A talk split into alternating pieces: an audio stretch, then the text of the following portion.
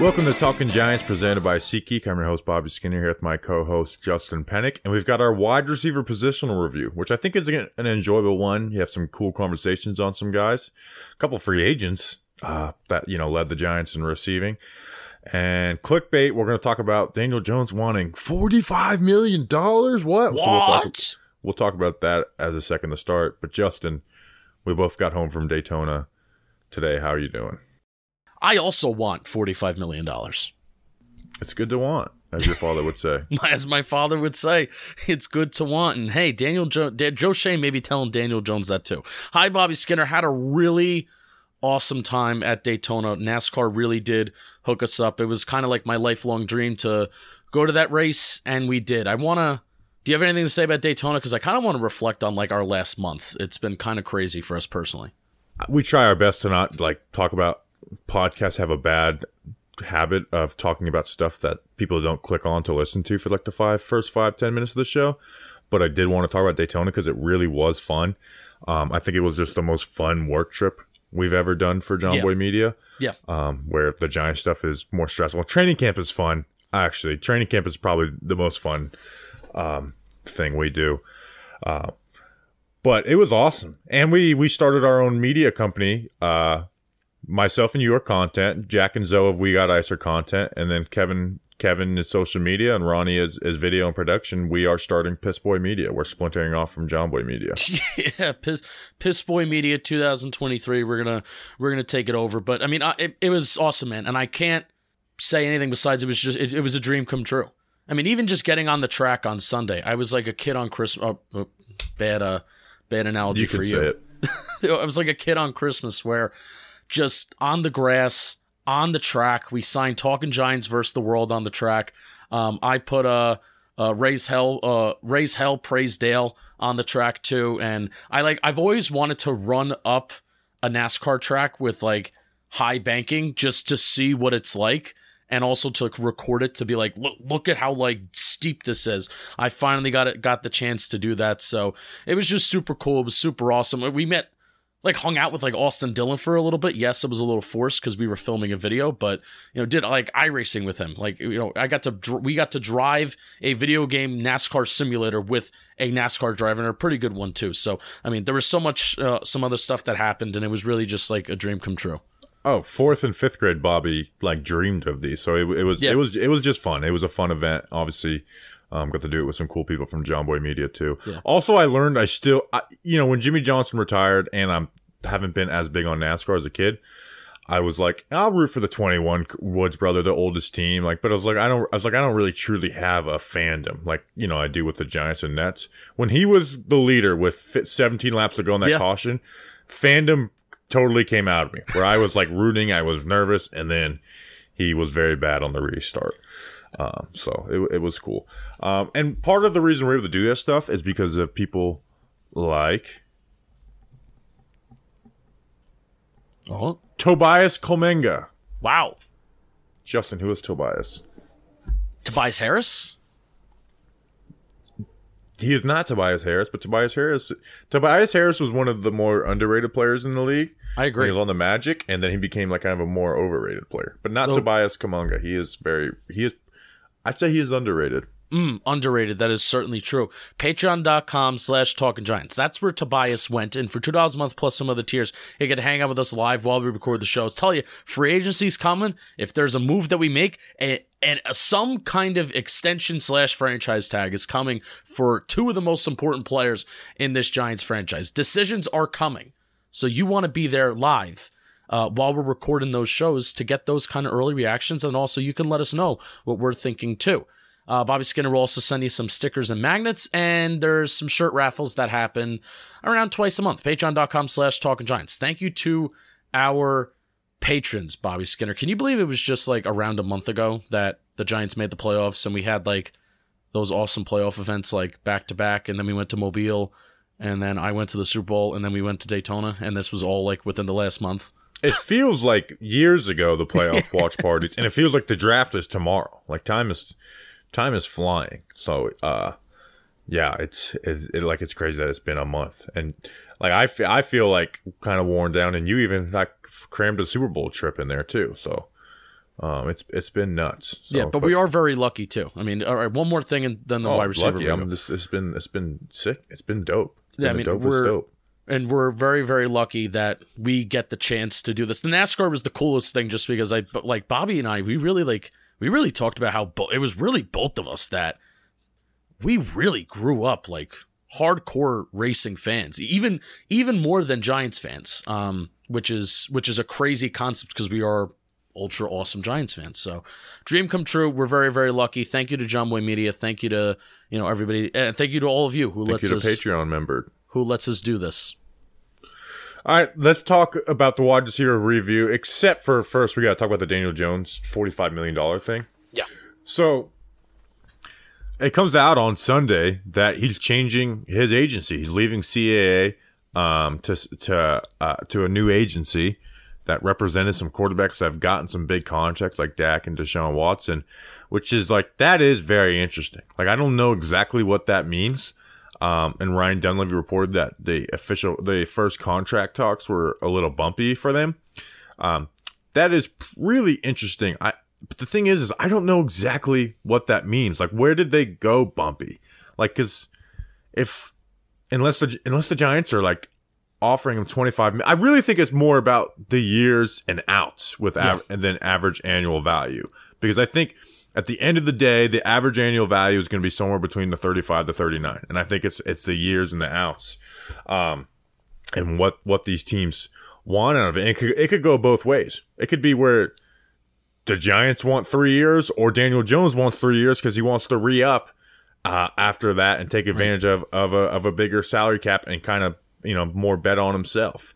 Um, or the Giants could be like, you know, we want five, uh, you know, want five years because, you know, it helps us down the road. Or Daniel Jones could want five years because he right. wants longer, long-term security. So I don't know exactly what the contract, what, what, what all is going on with that.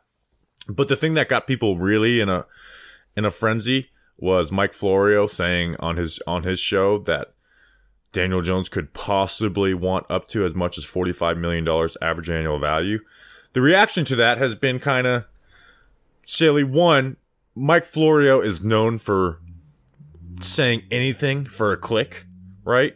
And he also didn't say like, oh, that is exact, that is what he's asking. It could possibly being up to forty-five mil. It's like, you know, the whole definitely maybe type thing. Um, and at the end of the day, asking for something isn't bad business from their side. No, it's just, it's like, you know, like that, that's it. Like, like, like Saquon asking for, like, just like Daniel Jones, if he's at, if he is asking for forty-five million dollars, it's insane. It's, I get the business part of it. It's like, you, you got a highball when you come in. Um, just like Saquon Barkley, like if he wants Sa- Christian McCaffrey money, that's insane. He does not deserve that. He has not earned that. Um, But it's just kind of like contract one oh one is you come in high. Yeah, for me, it's about the years, one hundred percent. Um, I, I know the the A A V is going to be a number that I'm a little uncomfortable with. And but here's even the thing. If- I, I don't even think thirty-five to thirty-eight is uncomfortable. It's because it's so big, but when you compare it to other quarterbacks and how cap will move, like, yeah, it's that number, that number doesn't faze me, really. It's the it, it would be the years for you too. Like, are we locked yeah. in for four years? You know, and I think well, and here's the thing: what is only Joe Shane and Brian Daboll and the people in the Giants building know this, or at least it hasn't been reported by anybody. The question is, how much do they truly believe him? And I think it comes down to Daniel Jones ran their offense extremely efficiently. He had was ninth in E P A. He had a really good year. He was a yep. good quarterback this season. The question is, when we did go do our film reviews every single week, and there was a play here and there where, hey, this could have been a chunk play, but he didn't take the shot. Is that being coached into him by this staff, or is that a post-twenty nineteen, twenty twenty Daniel Jones where it's just in him where he's going to be naturally conservative? Like, that's... That's the that's the question that we don't know unless we are a coach, um, and I think that comes like so. It's do they truly believe in him? Are they going to view him as you know a, a a guy who they don't want to commit to long term? Because if they if they truly believe in him, they should be trying to get a five year deal done. If they like him but they don't want to stop themselves from upgrading the position in the future, it should be a three year deal. Yeah, and coming into this new regime with Brian Daboll and Joe Shane, I said my approach to the quarterback position is it will be clear whenever they make a decision on the quarterback that will be indicative on if they will keep their jobs or not.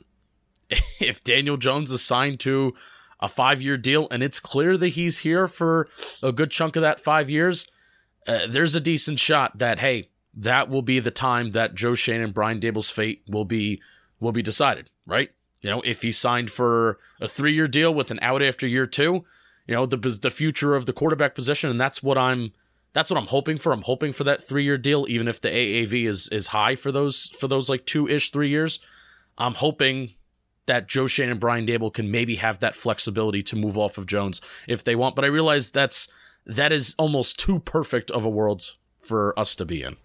Yeah, I, I, well, we're going to do the whole Giants pending free agents on Friday, but I'm pretty confident I'm going to end up in the three-year boat, because if he if if you are in a position that you want to re-sign him and he's going to command big money, I think that's a good problem to have.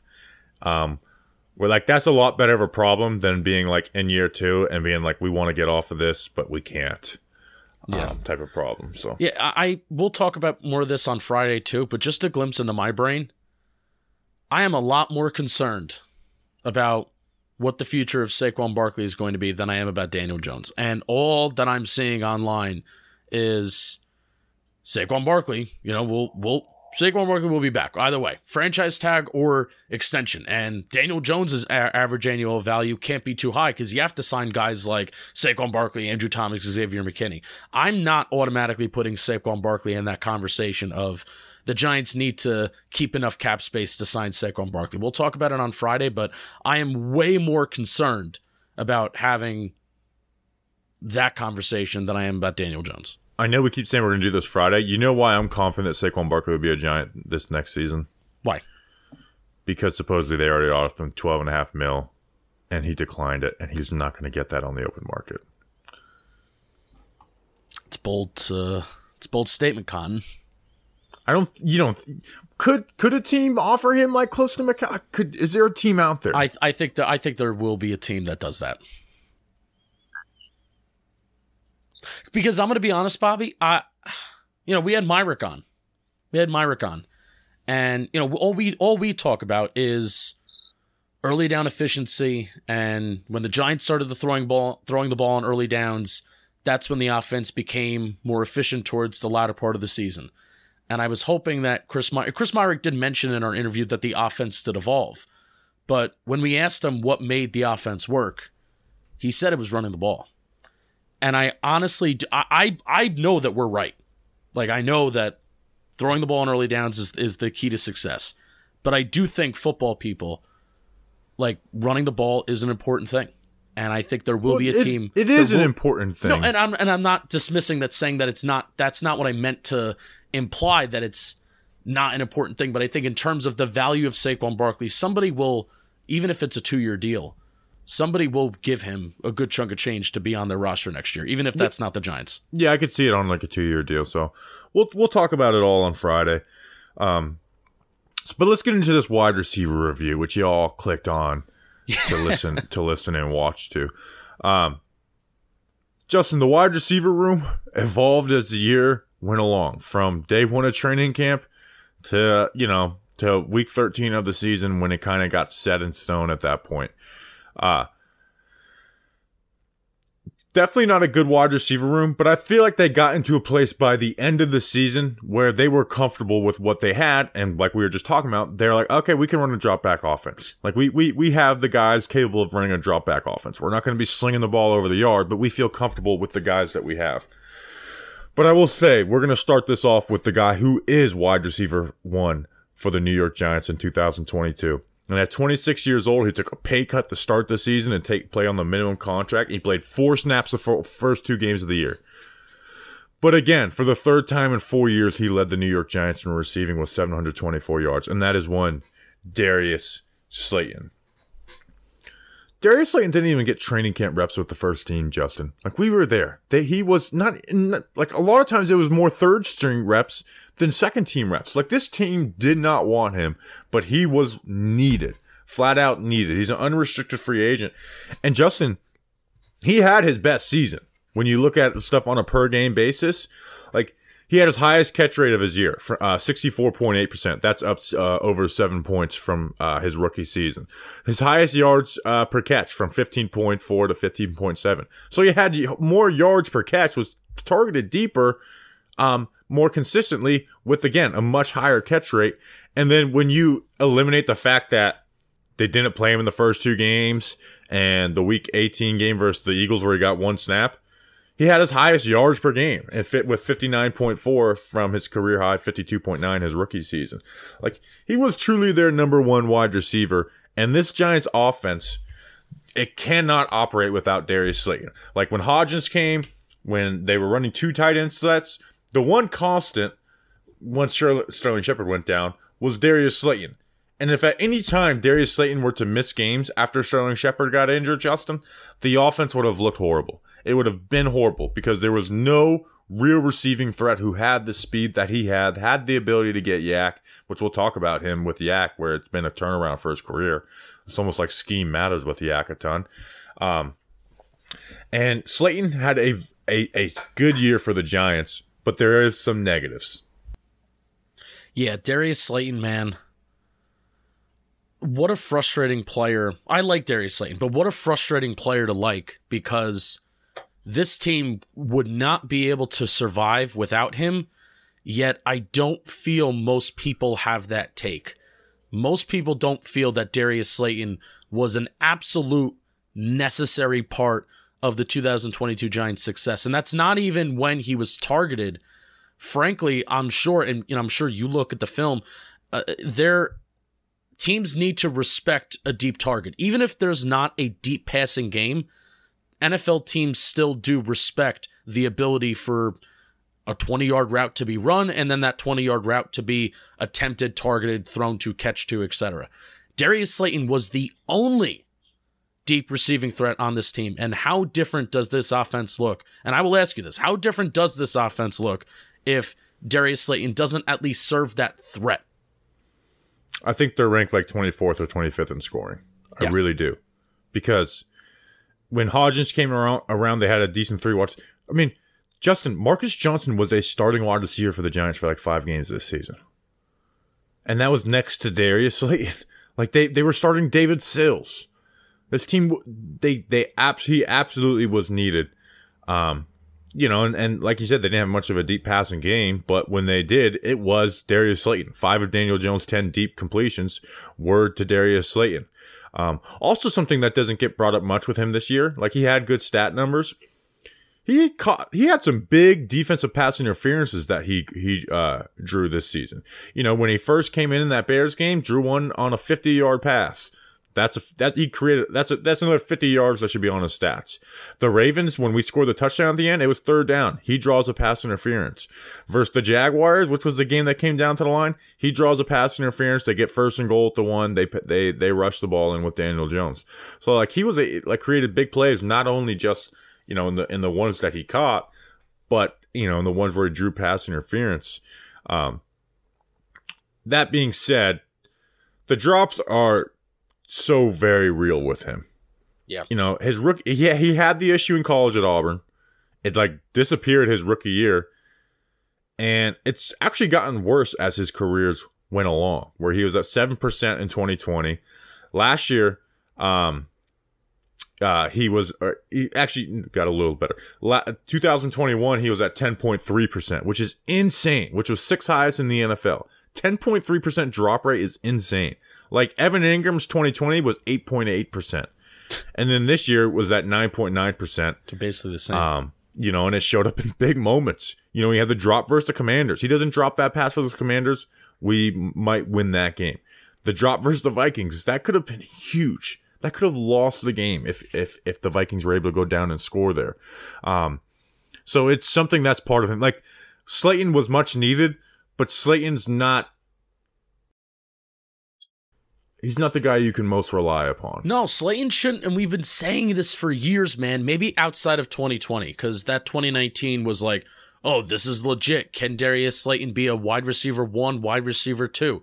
And then I think twenty twenty kind of answered, even though he like led the team in most st- statistical categories. twenty twenty answered, no, Darius Slayton shouldn't be relied upon uh, as this wide receiver one, wide receiver two. But I think that's okay. Like, that's fine. But yet we enter every single year where somehow by the end of it, Darius Slayton is wide receiver one. That's not a Darius Slayton issue. That's a front office issue, at least in my opinion. Because one of the one of my favorite stats that I like to look at every single year for Darius Slayton is that, yeah, fans kind of undermine him, fans disrespect him, sometimes rightfully so. I think a lot of the times not rightfully so. Darius Slayton had twenty-eight percent of the team's air yards this year. Guess who else had around twenty-eight percent of the team's air yards? Guys like Jaylen Waddle and guys like Tyler Lockett, who those guys are like solidified, bona fide wide receiver twos on like good, really good, solid passing offenses. Darius Slayton is not the same quality of player as Tyler Lockett, who's getting almost a third of the team's air yards, and then Jaylen Waddle, who's getting almost a, a third of the team's air yards as well. Darius Slayton is not that kind of player, yet every single year of his career, he's being asked to. And I think he's overexceeded expectations. Not every year, because those big moments really hurt you, and he has lost this games before, but his entire body of work is something that should be celebrated, at least in my opinion. Yeah, he's the he's to me he's the best day three pick of the Dave Gettleman era. The only one, the only other play you can contest is Julian Love, and I think if you look at their careers, it's not even close. But if you wanted to go like player versus player right now, you could make the argument for Julian Love. But I still think it's Darius Slayton. Um, and this year he finally had Yak, Justin. Like he, yeah. like I, I know you have uh, some numbers on that, but he had six point six, uh, uh, you know, like Yak yards per catch. Like yeah. That's that's top. That's upper like echelon of the league. Um, and he had an off the last two years. The offense didn't use anybody correctly, but this past year is where he used. They put him on the crossers, you know. But he also did some really good stuff route running wise, where like his his speed makes him a better route runner. He has that vertical set. Think about all those third and long curl routes that Darius Slayton caught. Like, those are hard routes to catch, and some of them were, he was blanketing them, and he made some tough catches. Like, he was huge on third down for them, and again, they would put him in those play-action crossers, you know, like versus the Packers and even against the Vikings, and he was able to make big plays, big plays. Um, you know, like, he he was he was definitely their best playmaker on the perimeter. Yeah, and with and with yards after the catch, I mean, there's a lot of plays that kind of just come to mind. That Houston Texans uh, touchdown going up that left sideline, uh, that that game, I don't think it's a lot closer. I mean, it's like a twenty-four, it's like a sixteen sixteen game if Darius Slayton doesn't like score that touchdown, or maybe seventeen sixteen. Um, the, the plays against the Vikings uh, where he runs those crosses over the middle of the field, uh, he's open, and then he's able to kind of utilize his speed, which we we really have talked about for years, how fast Darius Slayton is, how fast Darius Slayton is, but we've never seen any play, like I can't tell you any play on the top of my head that Darius Slayton isn't showing off his speed with yards after the catch and not yards before the catch, right? So good on Brian Daboll for utilizing that, and good on Darius Slayton for kind of maximizing it in certain opportunities. So yes, it is the highest yards after the catch per reception in his entire career. Now, what does help is that he had a career low average depth of target, still twelve and a half. And it's still like, yeah, Darius Slayton is a guy that's targeted, you know, past the sticks, and he's like the deep guy in this offense. But it is the career low in average depth of target. Every year has been between thirteen to fourteen yards for Darius Slayton. I think a lower average depth of target helps the yards after the catch per reception. I obviously think the scheme helps, but also, you know, Bobby, you talked about his route running. You know, you could say that his route running did improve, and the wide receiver separation numbers would back that up. Uh, he was tied for thirteenth lowest in wide receiver separation this year. Two point, it was around two point five this year, but it was almost the highest of his career. I mean, twenty twenty, it was two point three. That was tied for the twelfth lowest. twenty nineteen, tied for the seventh lowest at two point two yards. So Darius Slayton, better in wide receiver separation this year, kind of compared to his ba- his past years. And I think when you include why his yards after the catch better, more wide receiver separation, more crossing routes over the middle of the field, and Darius Slayton just was better with the ball in his hands after the catch this year in general. Yeah, I mean, he was ninth in, in Yak per reception I, I looked that up and I didn't write it down. Shout out Doug Analytics in the chat for pointing that out. Um, so he is an unrestricted free agent, Justin. Yeah. I think you have to bring back Darius Slayton unless you get two high floor wide receivers or just a flat out, like you trade for Devontae Adams, wide receiver one. Like you have to either have like a bona fide wide receiver one or you need to get two high floor receive- receivers with some speed to replace him. No, I agree with you one hundred percent. If I'm if I'm Joe Shane, I'm doing that. But man, they wanted him gone. They want they blackballed this guy over camp.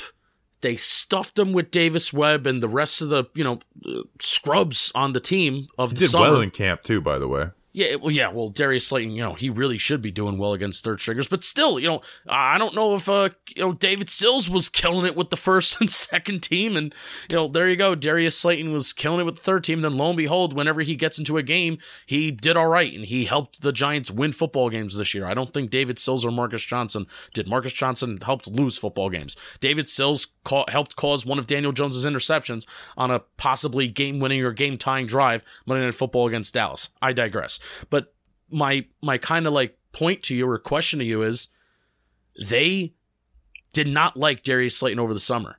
And the cards is still out for whatever reason on if they do they even like Darius Slayton now, even when the season's ending. Because really you can make an argument that the only reason why Darius Slayton was playing is because they literally had no other choice. Yeah, I don't know. I actually do lean that he's probably not here. Yeah, I, I like I said, if I if I were Joe Shane, I'm bringing him back because you you can't replace everybody. Um, but I don't think he's back because I don't think they like him. I think another, like you said, I think another team will value Darius Slayton more than the New York Giants do, and will give him a contract. Like, you know, you look at all the hell the Giants' offense has been through the last four years, and that guy continually comes out on top of the wide receiver room. Like somebody's going to value him. I know it's a different position, but if the if the main reason is drops and they don't like him because he drops the ball, Evan Engram got ten million dollars guaranteed this year. Yeah.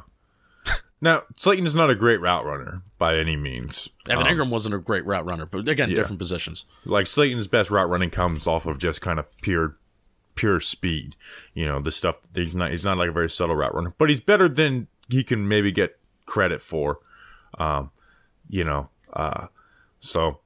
Yeah, I I could see a team that's looking for some speed on the perimeter, bringing them, like paying him good money to be their wide receiver too, which I think is a is a fine role for D- Darius Slayton. There's nothing going to be the best wide receiver two in the N F L, but it's a fun, like you have Darius Slayton as your wide receiver two. I don't think you have a huge issue. His ideal role is the first guy to come off the bench as an outside wide receiver. Not, I wouldn't even say a wide receiver two where you have like a Devontae Adams on the other side. And now this is with a really good team. Like, I, I think Darius Slayton is best fit as, like I said, that first guy coming off the bench. He's a rotational piece. He's in on certain packages. And then if you have a wide receiver that goes down, you feel perfectly fine that Darius Slayton's in the game. I think he's a starting level wide receiver. All right, cool. Not on every team, but he's a starting, like he will get starter money. Um, I think there's a lot. I think there's a lot. I think there's probably more teams than not that would he would he would start on. Yeah, which is crazy that the Giants, with all their wide receivers issues, had him as a healthy scratch week one. Yeah. Um. Next on this list, Justin. This guy just uh, re-signed a contract. You want me to read the SeatGeek ad now? I would like you to.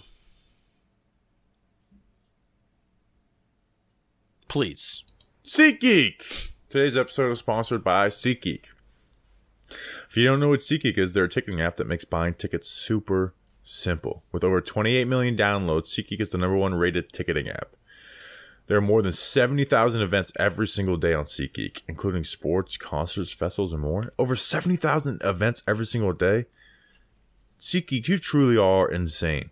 They always want to make sure that you are getting a good deal. So Uh, when you're on the app, look for the green dots. Green means good. Red means bad. It's actually when you like compare it to other apps, I won't say anybody's name because you're not supposed to do that in apps. Like it is the easiest. So like you just like find the darkest green dot, go to it in, in your area. Like it, it really does help out a ton. But others can be very confusing. Every ticket is backed by their buyer guarantee, and SeatGeek is the only site that lets you return your tickets ahead of the event with swaps. Ooh, that's pretty interesting. And guess what? We've got the hookup. Use code GIANTS for twenty dollars off your first purchase at SeatGeek. That's twenty dollars off your first purchase with promo code GIANTS. Click the link in the description to download the app. You'll be glad you did. I agree that you'll be glad you did. You'll be glad you did. Isaiah Hodgins, Justin, twenty-four years old, just finished his third year in the N F L. Uh, he had eight games for the Giants. He was a waiver claim. The Buffalo Bills released him. We're trying to get him back on the practice squad. They didn't value him very much. Well, Brian Daboll, his former offensive coordinator, comes and claims him up. And they immediately made him a, like a, a, a starter. Like his first game of the season, he like his first game with the Giants, he played sixty-two percent of the snaps. You know, they got him that bye week. And he averaged forty-four yards per game. In the eight games that he had, he had thirty-three catches, three hundred fifty-one yards, and four touchdowns. Uh, and a very high catch rate, a very high catch rate for a guy who's six foot four at seventy-eight point six percent. He's a good route runner who is really good at separating at the stem, and he is just reliable. He had zero drops this year. He's had zero drops in his career, actually. Credit to him. I know he didn't get very many opportunities in Buffalo. Um, so we'll talk about him. Uh, there is downfalls to his game, but he honestly was a godsend for this New York Giants roster in two thousand twenty-two. Because they finally felt comfortable running with three wide receivers, where they did not before Isaiah Hodgins was on the team. They were having to start Marcus Johnson, and David Sills was getting playing time. Like, he was such a huge factor in them changing up their offense as the season went along, Justin. I started just writing uh, adjectives down to describe Isaiah Hodgins, and the first one that I said was reliable, similar to you. Dependable. Steady, smart, but then I... kind of just reverted, but then I just kind of just reverted to, is I as Isaiah Hodgins just not the epitome of smart, tough, dependable of what Joe Shane kind of wants to bring in here? And I definitely like one hundred percent think he think he is. I mean, think back to the, I mean, I'll tell you what, uh, I he was moving pretty well against the in the Viking playoff game because I honestly thought he was slower. He's slow, but I thought he was slower than what he what he was doing in that Viking playoff game. And then he posts the picture of before the game how his foot's like broken or his ankle's like broken. Um, so he really did change things for this Giants offense. I think ten of his thirty-three catches were inside the opponent's thirty-yard line. I maybe thought it would be more. I don't know if that's like a really impressive number, but think of how many plays that you run inside an opponent's thirty-yard line. And the fact that Isaiah Hodgins, almost thirty-three percent of his catches come from like that green zone little area, I think that is impressive because Isaiah Hodgins and Daniel Jones had good chemistry inside the red zone, and he had a couple touchdown grabs for the limited opportunities. Um, and it seemed like him and Daniel Jones had really, really good chemistry uh, in ideal situations. Even think back, even think back to the playoff game where Daniel Jones is rolling to his left, throws that dart towards the left sideline. Isaiah Hodgins' toe tap catch comes down with it. So. Yeah, Isaiah Hodgins, really, really enjoyed watching him this year. So what did he, route-wise, what did Isaiah Hodgins do well outside he's of kind re- of just being smart, tough, dependable, like we said? He's very good at separating at the top of the route. Like, he knows, like, okay, I got this leverage on the corner, break this way, go do that. Like, he is, like that's what he was his best at, and that's why for a six-foot-four guy, Uh, he was able to win in the quick game, and the Giants, you know, worked that worked that quick game. He became a big target for that. So he's very subtle and quick in his in his breaks uh, in, in his breaks on the routes, and that's why in the red zone, like you know, he had those four touchdowns, five when you include the playoffs uh, game. It's like, okay, that's where it's not about having Darius Slayton type speed. It's about being a solid route runner, and that's why he was able to get those touchdowns on the whip route versus the Commanders, you know, working himself open versus zone, uh, you know, in the, in the, the regular season Vikings game. So that's those are the things that he was able to do well. Um, and tight went like tight throws, like tight short throws. He brings it in. You know, like yeah. we said, we have the zero drops, and he made some tough catches too. Like, there's catches where Patrick Peterson's on his back, and he's able to, like, go out and get it. He catches the ball well with his hands. Um, so, but the main thing is, is on the quick game stuff, He is very good at working at the stem, and that also helped in basically the only way he was targeted down the field in double moves, right? Because right. it's like, okay, we, we're going to try and bite on this guy on some in-breaking stuff, and, well, that's how that's how you get double moves. Now you got that slug over the Vikings in the regular season game. But going back to the quick game, because the emergence of Isaiah Hodgins did directly influence the Giants' confidence to throw on early downs. Uh, I, I think as the season went on and as Isaiah Hodgins had more success and as the Giants had more success, like th- those things, they're, it's not just causation. I think it's correlation. And in terms of those, you know, the quick game on, on early downs, I did a, an overlay of Daniel Jones's, all of Daniel Jones's uh, passing attempts, uh, pre-Hodgins and post-Hodgins. There's a lot of empty space near the middle of the field pre-Hodgins. And that's when, you know, usually your quick game, it's not always kind of going towards the sideline, but a lot of your quick game is kind of running towards the middle of the field. Think of slants, think of mini posts, think of uh, button hooks and curl routes and things like that. And I think Isaiah Hodgins, the way that he was able to utilize the middle of the field, and I think that the, the P F F stuff backs this up too, because they track where guys catch the ball. Um, And the, like where they catch the ball around the field, and I think that even backs all that too. Yeah, uh, I have short center right here. He was sixteen for nineteen, sixteen receptions, uh, sixteen receptions on nineteen targets, one hundred thirty-seven yards, and one touchdown when he was targeted the short center part of the field. So Isaiah Hodgins really allowed the Giants to utilize the middle of the field and the quick game on early downs. Bobby, you're muted. I mean, that's that's half of his catches this season. Now, he is smart, tough, uh, dependable, dependable, or reliable. Um, the negatives to his game is he's now he's not like he's not like dog slow, right? Like, you know, he's just he's just not fast, right? Um, anything plus ten yards or like sideline routes, like comeback routes, out routes, he just doesn't have that vertical sell to really get into that. Or like in the crossers where we saw Darius Slayton succeed so well, Hodgins didn't because he just doesn't, even if he gets a good break at the route, those routes allow faster corners to get back in if you're not the fastest guy. If you have Darius Slayton doing it, they he, he loses those guys in those routes. But those crossing routes are easier to cover when it's someone who's not the fastest and it gets them in good position. And that led to like a Patrick Peter, Peterson interception um, in the first Vikings game, I think told the story of that well, where it wasn't a perfect, it wasn't like a horrible Daniel Jones throw, but it wasn't perfect and it led to an interception. Uh, so it's, it's, uh, that's where it's like, okay, that's why it's like, no matter how good at route running he can be, he's never going to be a wide receiver one. You know, and he and even on a team like the Giants this year, like Darius Slayton was still the wide receiver one for the New York Giants. Um, so again, it's just he has trouble separating on deep concepts. Now, here's the question that we don't know though, Justin. Could Hodgins be a contested catch guy? Because he never got the opportunity. Never got the opportunity. Could he be a contest? Like that could, if there's like what what can take Isaiah Hodgins, who's twenty-four years old, game to the next level? And it is that. It's like, can he be a guy you trust on contested back shoulder stuff? Like, specifically back shoulder. I'm not talking, like, throw it all, throw the ball up to, like, uh, Detroit Lions Kenny Golladay. But, like, work some back shoulder stuff. Because I think that is a way he can take his game to another level. If the Giants and Daniel Jones don't do it with Kenny Golladay, they're not. I, I know you're, the question you're asking. If they don't do it with Kenny Golladay, the Giants and Daniel Jones will not be doing it with Isaiah Hodgins. And that's what bothered me about Isaiah Hodgins. Isaiah Hodgins...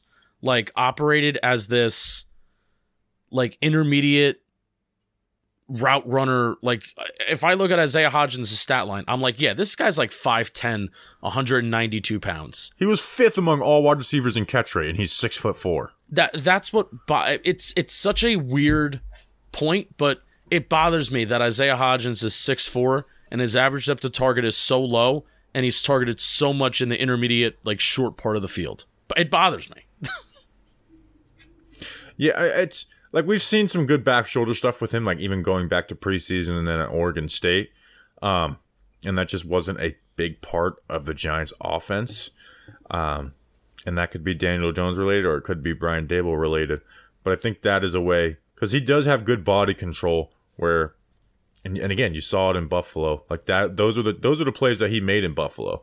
Um, you know, and he can win at the release too, where you can get a cornerback in the trail and and throw it to him. So I think that's where it's like, okay, can he be someone that can get twenty plus yard targets?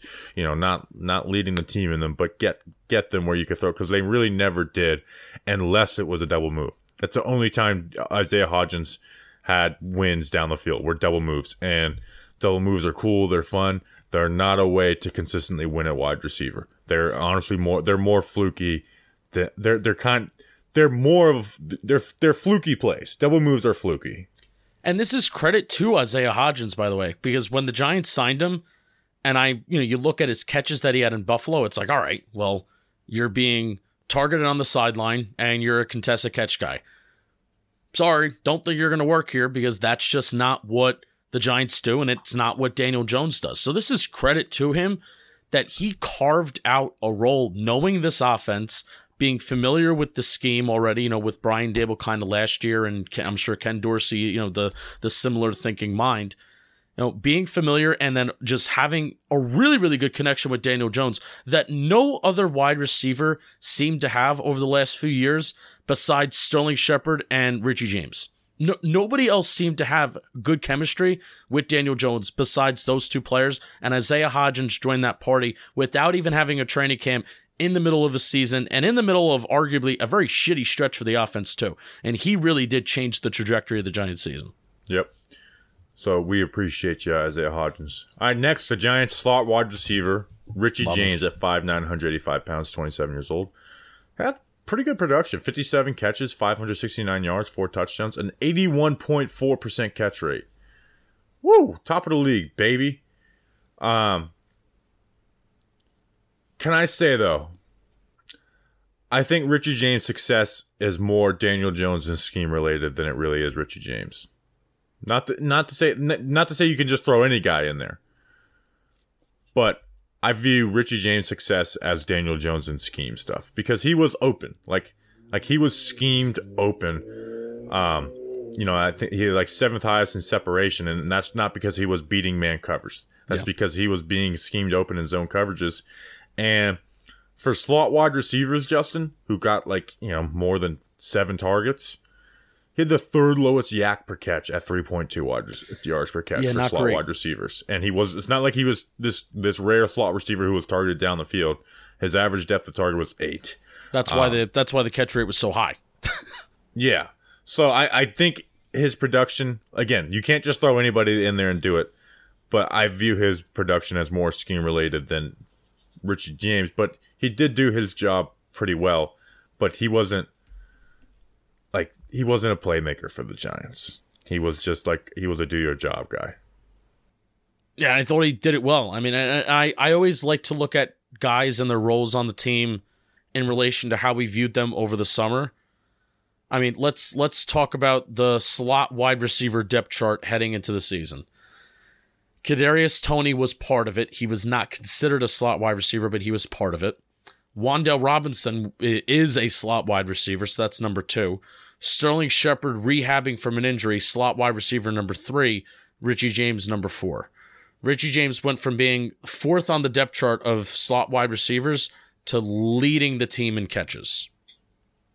I think that's a pretty, pretty solid, fair trade-off for a guy that was that low on a singular positional depth chart. Yeah, I mean, he was brought in to be the punt returner, which is he ended up losing which is that ironic, job and then which is ironic because he's not good at yards after the catch. Yeah, like he he, he like he kind of caught the ball and, and was down after that. Also, bef- we actually charted it. I think after the Lions, it was either the Lions or this. No, it was after this the the Thanksgiving Cowboys game. At that point, thirty-eight percent of his yards and all of his touchdowns were either garbage time or third downs that didn't convert the first downs. That cha- it, it, by the end of the season, it was only twenty-five percent of garbage time or inconse- or twenty-seven percent of inconsequential. But at one point, Richie James was the garbage time king. Like, I remember even the first game versus the Titans, like, Richie James are leading receivers. Like, yeah, he had three catches on third downs that didn't go in the first yeah. downs. like third and um, fifteen, and and you get twelve yards on third down, and you punt anyway. Yeah, and, and three of his four touchdowns were all garbage time. Uh, um, you know, like, you know, two, like one, one with from Tyrod Taylor and then two from Daniel Jones. Um, but that being said, like, he is like quick at, at, he's like quick, all, he, he's got a quick release. Like he's a, he's a quick wide receiver, you know, so when he was put in some yak opportunities, he able to just kind of just run fast, um, you know, with, on those, on those shallow cross type plays. Um, and he actually, we caught the ball pretty well too. Like, he did have a couple drops, and, you know, the one versus the Vikings gets remembered a lot. But he did catch the ball very well for them. Um, and he, he basically, like, where he is, where he does deserve the most credit is some of the complex stuff in the offense of, like, hey, if they do this, you got to sit. If they do this, keep going on the route. That's where he was the best. And you even saw into the preseason game with Tyrod, like that touchdown he had from Tyrod Taylor. Like, that was some good stuff, like reading what the defense was doing and to carry that route up the field instead of just running it flat like it was supposed to. That's where Richie James deserves the most credit, is like he was smart. Like, he understood the offense. He understood what defenses were doing, so he knew where to sit. And that's why he had separation. It wasn't because, oh, this guy just beats man coverage. It was he knew where to find the holes in the zone and sit in those zones.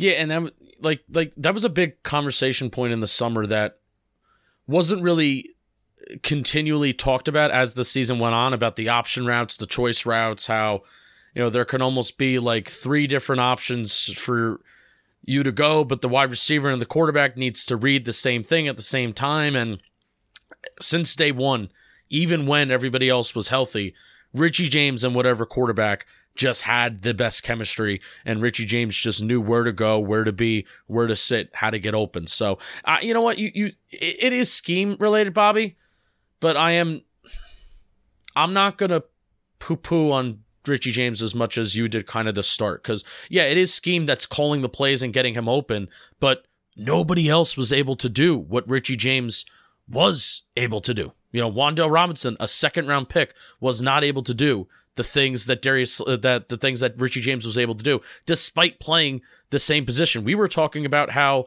this is before that Lions game, before Wan'Dale Robinson, of course, tears his A C L and he's a focal point of the offense.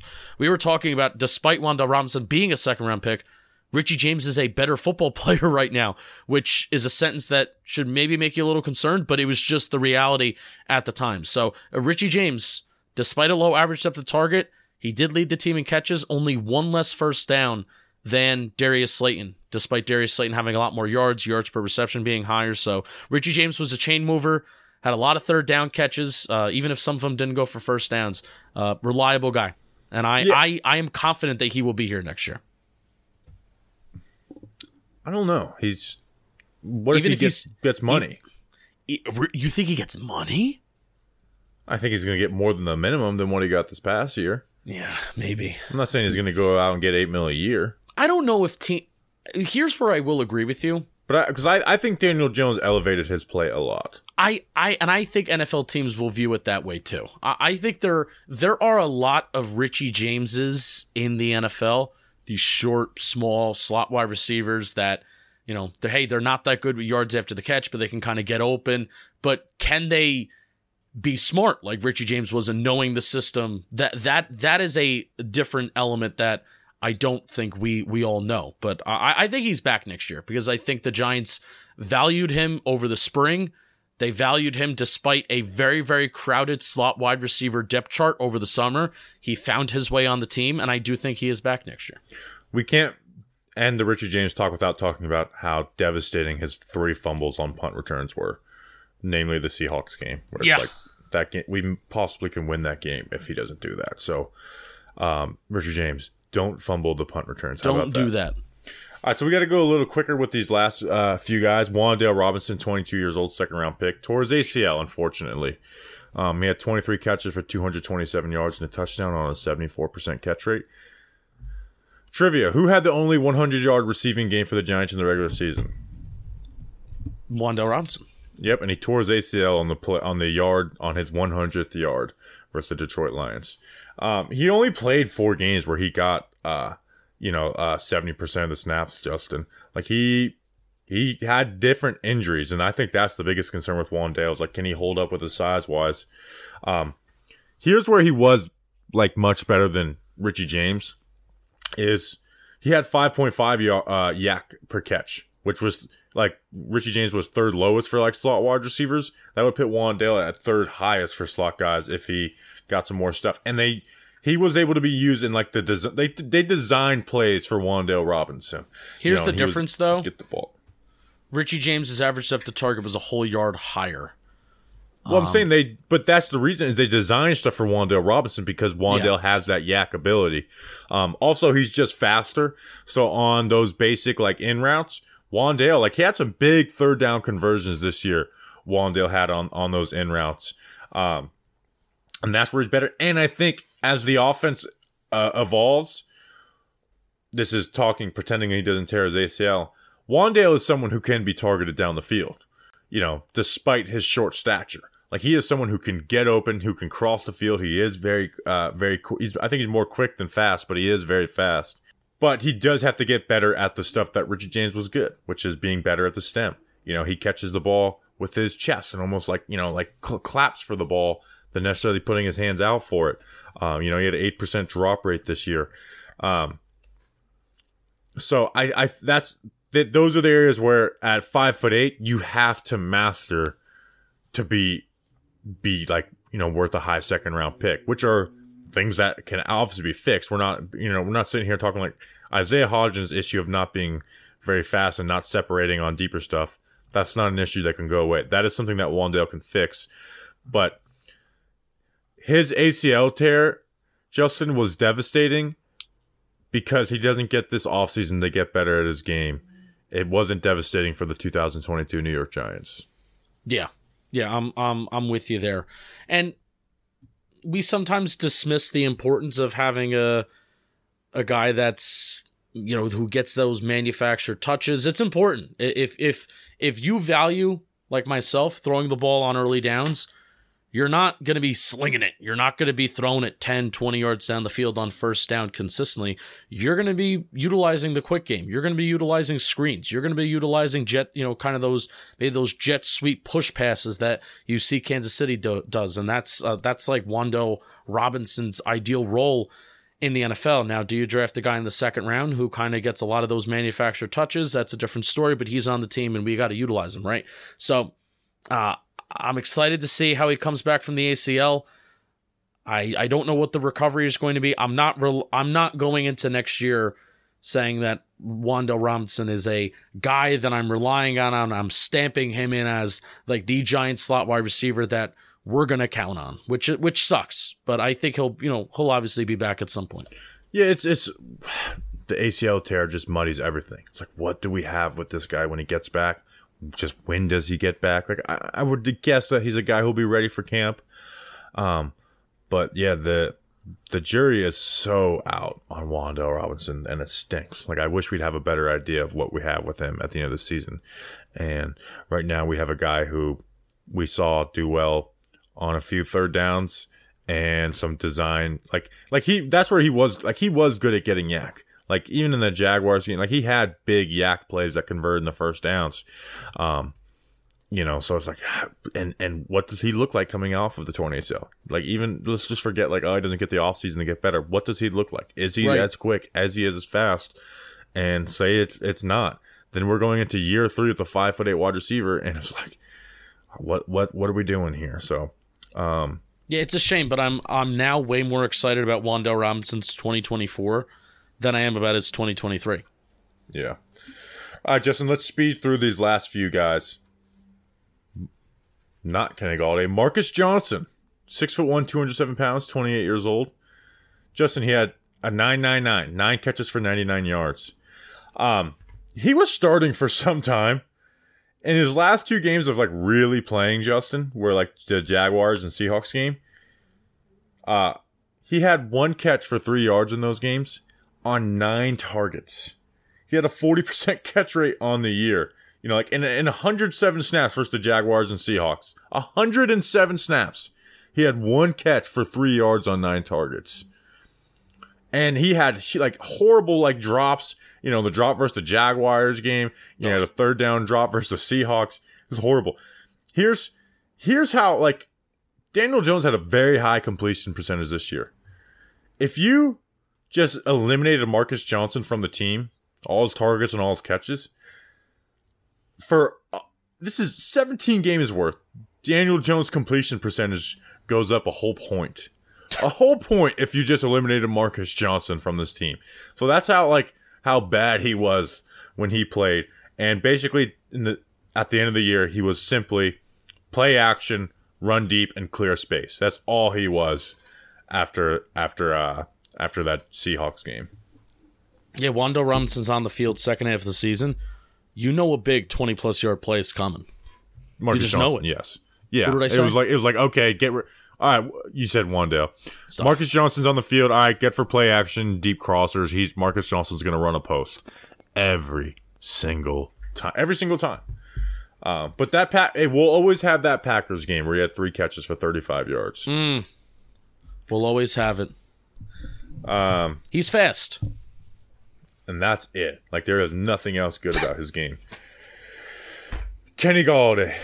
We should talk a little about this one. Six catches, eighty-one yards, a touchdown, thirty-five percent catch rate. Justin,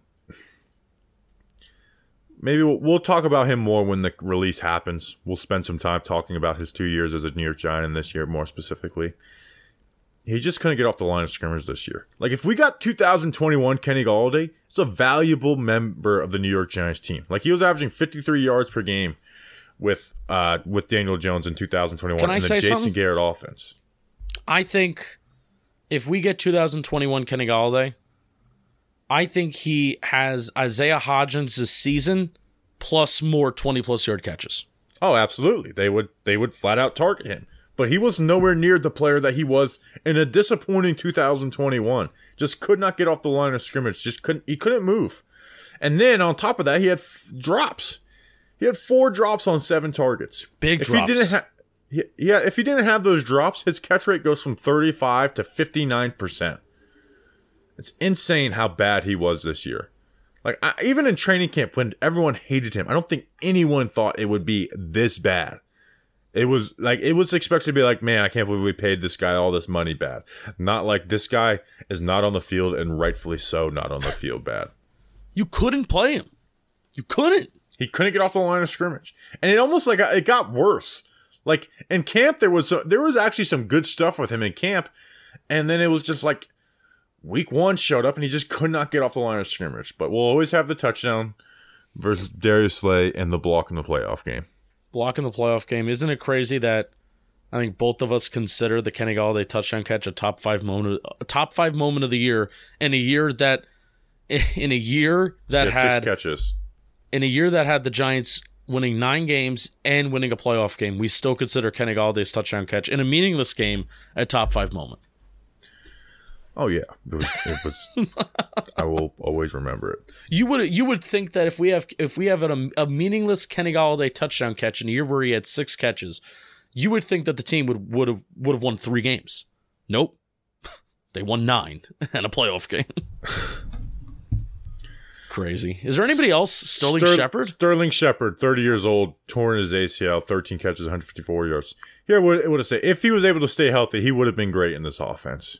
He really would have. Like, he would have fit perfectly what Brian Daboll and Mike Kafka wanted to do. I think it's time. Like, you can bring him back in the minimum, Justin. Like, and you're, you're not, that's not hurt. It's not hurting the Giants to bring back Sterling Shepard on the minimum. But I don't know if it's helping. The injuries are so bad now, man. They have they're piling up and they're getting worse and more often. I really think it's time for Sterling. It's I think I think his it's it's done. Like he's thirty years old. Not many guys play past thirty years old. Like it's not like he's had some short career. He's had he's you know he's the only Giants that has been re-signed in the last ten years besides Odell Beckham Junior Um, I think it's time for him to be done. Yeah, I, I love Shep. I complimented him on this ep. I wouldn't have brought him back last year. I know it saved more money last year, but you're you pushed money into this year. Um, and the Giants could use every single cent and every single penny. I would have rather deal with the ramifications of cutting Shep last year and saving whatever money you did rather than kind of pushing it into this year. But anyway, it, it, we paid for vibes, and the vibes were fun. So yeah, I'm I'm I'm done with the experiment. Um, it's not an experiment. I'm I'm ready to move off of Sterling Shepard. Yeah, and it sucks because it's not like, oh, we this player's not good anymore. It's just the injuries have gotten so, so bad. You know, and, and it's, it, they're not going to get better. So, um, when it it very it's successful second round pick for the New York Giants, not as hey. successful as it could have been because of the injuries, but a successful second round pick, I'd say, for the Giants. But unfortunately, I, I think at the time is done. Pay him to um, be a vibes guy. Yeah, I, the thing is, is bringing him back on the minimum. It's like, well, no, not not on the fifty-three. Like, bring him back as a vibes guy. Yeah, maybe he could be a coach. You know, let's so, do it. Uh, that being said, I don't think guys should go coach from the team that they just finished playing for immediately. I think they need to go and be a part of something different if they want to be in their coaching career. But maybe down the road, Sterling Shepard comes back as a wide receiver coach. So. All right, Justin, that's an episode. We went pretty long on this wide receiver review, so won't won't waste any time at the end of the show. Uh, you got anything else? Uh, Giants running back coach left. Ah, oh, damn, we didn't talk. So maybe we'll have some news on that on Friday, uh, on the guy that they hired. So, um, shout out uh, De- De- DeAndre Smith. We we will always miss you. Um, go look at his career. He literally spends one year everywhere. It's kind of funny.